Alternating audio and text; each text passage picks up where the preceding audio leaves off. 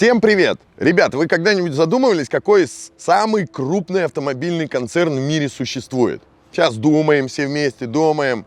Да, один из самых крупнейших в мире – это Volkswagen Автогруппа, в простонародье ВАГ.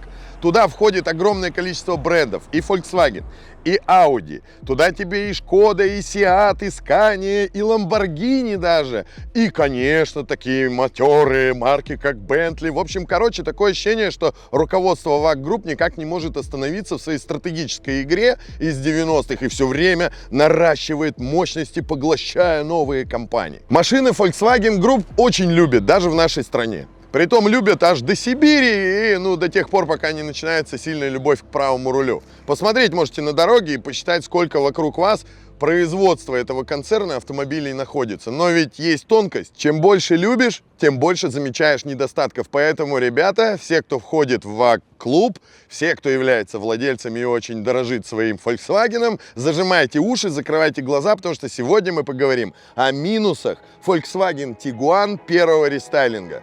Поехали!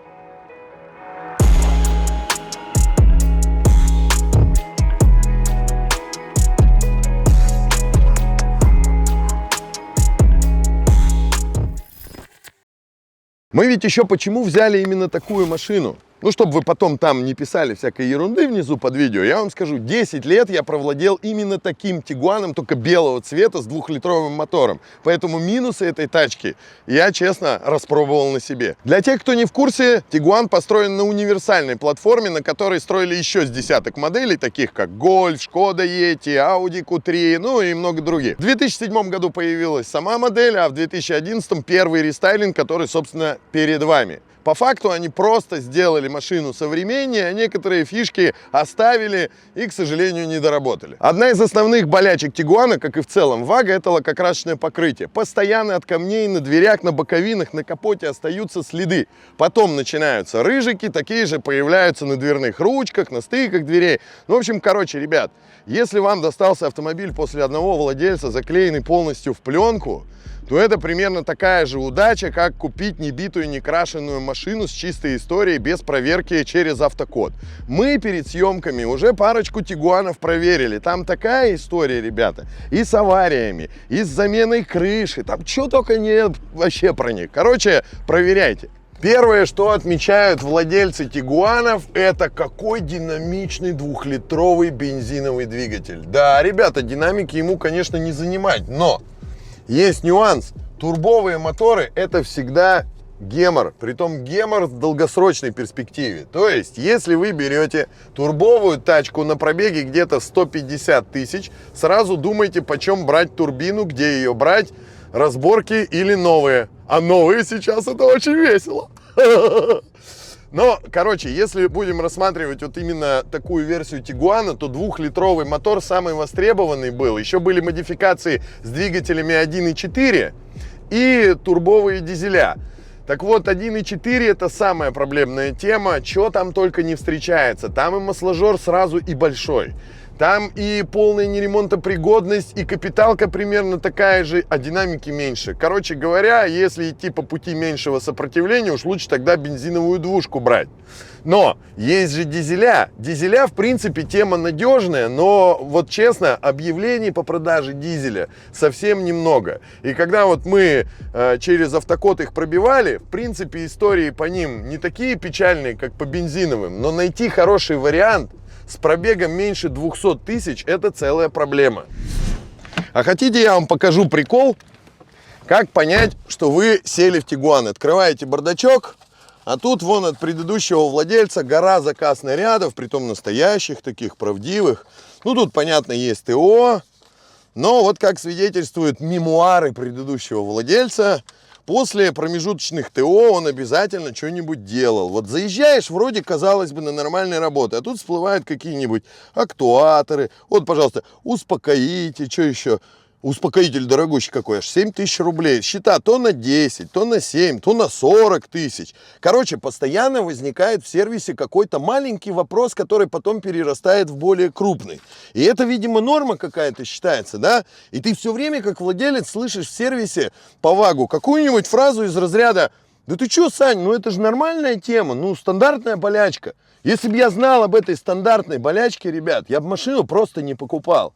Ну а сейчас давайте разберемся с салоном. Вот за что можно похвалить тот же ВАК, ну и конкретно Тигуан, так это за эргономичность, за материалы, за спокойный, умиротворяющий классический европейский дизайн. Но вы знаете, тонкостей много. Во-первых, эта пакетная система меня просто высадила. Когда ты садишься в машину, у тебя нет подлокотника, а чтобы был подлокотник, но другие опции тебе не нужны, тебе надо заказывать пакет, к примеру, комфорт, или для того, чтобы появилось освещение, пакет техник, и ты платишь просто тупо деньги в количестве почти 100 тысяч рублей только для того, чтобы у тебя был подлокотник, а все остальное появилось само собой. Ну, короче, ребята, по опционалу надо было им изначально думать, как пакетировать. Есть еще одна фишка, я вам скажу. Вроде удобные системы, магнитолы, там и 1, и 2, и 3 дина, ну, в общем, встречаются даже тигуаны с, с обычным тканевым салоном, на которых есть кнопки там старт, стоп, классные магнитолы и так далее. Ну, это вот все о пакетной системе. Есть болячки с этим связанные. Например, кнопка электронного ручника. О, ребята, это здорово для девчонок, которые в горку стартуют зимой. Это классно. Но как только у тебя загорается ошибка, ты понимаешь, насколько это дорого. Владелец этого автомобиля уже дважды обращался в сервис по этой причине. Моторчик, который хотят менять в большинстве случаев, стоит примерно 40 тысяч рублей. Мой вам добрый совет, ребят, не спешите этого делать. Скорее всего, проблемы с проводкой. Ошибка и сейчас горит. Нас даже на съемках попросили не трогать электронный ручник. Ну, в общем, короче, остается только там потелебонькать проводки, чтобы, чтобы эффект от этого теребоньканья не выполз в 40 тысяч рублей плюс работа. Нормальная тема. Ну и так вот, если взглядом окинуть салон, вот у меня двое детей два детских кресла было. На этом задняя часть автомобиля просто заканчивалась. Тещу приходилось между сидениями как-то утрамбовывать, чтобы увезти в сад. Это очень маленькая машина, особенно во втором ряду. Пробеги в 40 тысяч километров у меня на Тигуане 2011 года начали булькать стойки. Притом конкретно опоры. Едешь по маленькой гребенке или где-нибудь зимой, и вот это буль-буль-буль-буль-буль-буль, это прям постоянная история. Рейки, которые накрывают после пробега в 150-180 тысяч, стоят лютейших денег. Системы полного привода, которые горят, если ты начинаешь на них буксовать постоянно. Притом тот же самый Халдекс на мультивене гораздо спокойнее себя ведет и дольше ходит. Блин, да что за нафиг-то? Что ж за тачка-то такая больная? Плюс, еще конкретно на нашей тестовой машине стоит второе лобовое стекло. Даже я, когда продавал, заметил уже по-коцки, но отмечу, что у японцев стекла похуже все-таки. Здесь оно хотя бы под нормальным наклоном стоит, и от него все отлетает.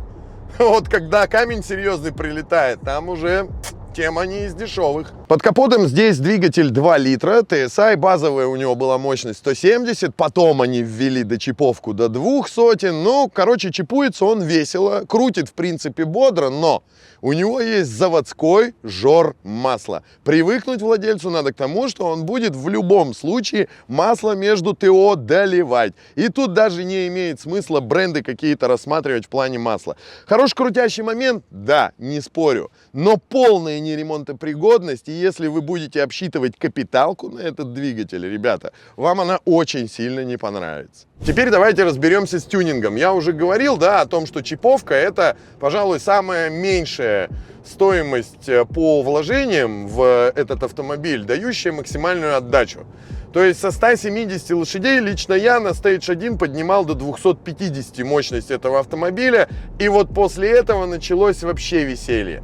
Сначала сгорел насос Халдекса. С ценником, ну, примерно около 70 тысяч мне все это обошлось. 70, там, 75. Сейчас даже не прогнозирую. Те, кто Stage 2, Stage 3 ставить, там вообще беда начинается с приводами. Там горят коробки, там творится такое, поэтому если вы пошли по пути чип-тюнинга, сразу готовьте деньги и в максимальном количестве. Ну а так, да, конечно, прибавляешь лошадей, тачка просто летит до сервиса. Коробки, ну, конкретно здесь Айсин стоит, а вообще э, самая неудачная тема у этой платформы с DSG-хами э, вышла для Шкоды Yeti. Да, наверное, те, кто на Yeti ездит, особенно с моторами там 1.2, вот эти тырчики, да, тем не повезло больше всего. Там процент отказов по ДСГ был достаточно большой. Вот так вроде смотришь на Тигуан, машина большая, думаешь, сейчас рассаду буду возить, детей, плюс сноуборды там, велосипеды. Короче, открываешь багажник, все сразу падает на пол шестого. Потому что в этой машине даже нормальная коляска не входит. Я с двумя детьми размещался, ну прям очень на тоненького. Еще и отовсюду торчали всякие стройматериалы, когда в квартиру переезжал. Абсолютно неудобная тачка для перевозки чего-то. Это неполноценный кроссовер он маленький. А еще у меня есть добрый совет вам, как определить, хороший ли перед вами бэушный Тигуан. Открываете багажник, записывайте лайфхак. И если вы видите канистру для масла, знайте, перед вами хороший владелец. Но помните, важен размер канистры. Потому что если это доливка или маленькая литрушечка, это нормально. А вот если стоит уже 4-литровая канистра, то тогда стоит задуматься и убежать. Я вот езжу за рулем Тигуана, вспоминаю прям каждый нюанс, каждый момент. Первое, что меня расстроило, я думал, мотор экономичнее. Ну, та же самая двушка должна, на мой взгляд, сейчас, особенно современные автомобили, ну, расходовать там на трассе 7, 7,5, 8 литров. У меня расход 8 литров появлялся только если 300-400 километров пилить и не торопиться. А здесь, ну, в среднем около 9-10 литров на сотню. Не супер экономично, конечно, и топливо высокооктановое. Это прям Будете заправлять 92-м, вас ждут большие проблемы, ребят. Основная вещь, которую надо запомнить с Тигуаном, да как и в большинстве с ваговскими продуктами, ремонтировать получается дороже. Ну, например, ту же самую турбину, ее проще поменять, муфту полного привода, там рейку какую-нибудь, еще что-то. Также с двигателями решили капиталить, да там в большинстве своем даже в ремонтные размеры и в гильзовку не попасть проблемы с этими тонкостенными двигателями постоянно, поэтому их просто меняют на контрактные и выходит дешевле. Как бы это ни казалось кощунственно и юмористично, но мы на Тигуане поедем сейчас в сервис, чтобы более подробно разобраться с техническими нюансами и техническими недостатками этой машины.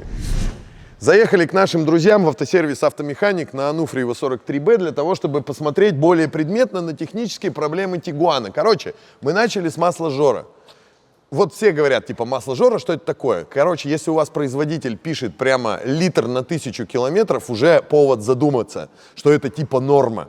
Норма для Тигуана, ну, это от ТО до ТО примерно литр-полтора. Притом Кастрола, который угорал просто как люто. Ну, а что касается увеличения масложора, вот если подрастает уже больше полутора литров между ТО, здесь повод задуматься, куда оно девается и не грозит ли капиталка. Погнали дальше с проблемами разбираться. Значит, что касается подвески, она комфортная, достаточно управляемая и при этом ходит дольше, чем у корейцев. По ней претензий мало, кроме ее стоимости. А вот дальше начинается самое веселое. Идемте. Помните, говорил по поводу Халдекса? Вот вам, пожалуйста. Буквально два или три месяца с замены произошло, и снова пошла течь. Соответственно, вопрос будет решаться не одним десятком тысяч рублей. Помните, говорил про ручник, который надо потелебонькать? Вот, смотрите, вот здесь вот как раз подмотанной изолентой, уже есть проблемы с проводкой, уже лечили. Соответственно, надо здесь как раз телебонькать, чтобы у вас ошибка прошла и электронный ручник начал работать. А как это делать, если ты вот где-то находишься там в поле, я не знаю, еще что-то? Смотрите внимательно, когда выбираете машину, поднимайте обязательно. Все-таки Тигуан это кроссовер, ну, для хороших дорог. И если вы на днище видите какие-то серьезные засечки, не дай бог, последствия, вмятины или там где-то следы сварки, знайте, этот автомобиль жестко эксплуатировался, соответственно, будут проблемы в дальнейшем с навесным, ну и, скорее всего, с системой полного привода. Итак, в финале давайте поговорим все-таки про обслуживание и содержание этого автомобиля. В целом оно дорогостоящее. Машина-то вроде как бы классная, но и содержать ее классно. Поэтому мой добрый совет тем, кто выбирает сейчас Тигуан. Ребята, первое и основное, приготовьте примерно 50-70 тысяч рублей, чтобы положить как неприкосновенный запас. И лежал он у вас как подушка безопасности на случай какого-то ремонта. Ну а второй совет очень внимательно проверяйте. История напрямую влияет на качество вашей покупки. Проверяйте через автокод и покупайте автомобили надежные, которые вам нравятся. Пока!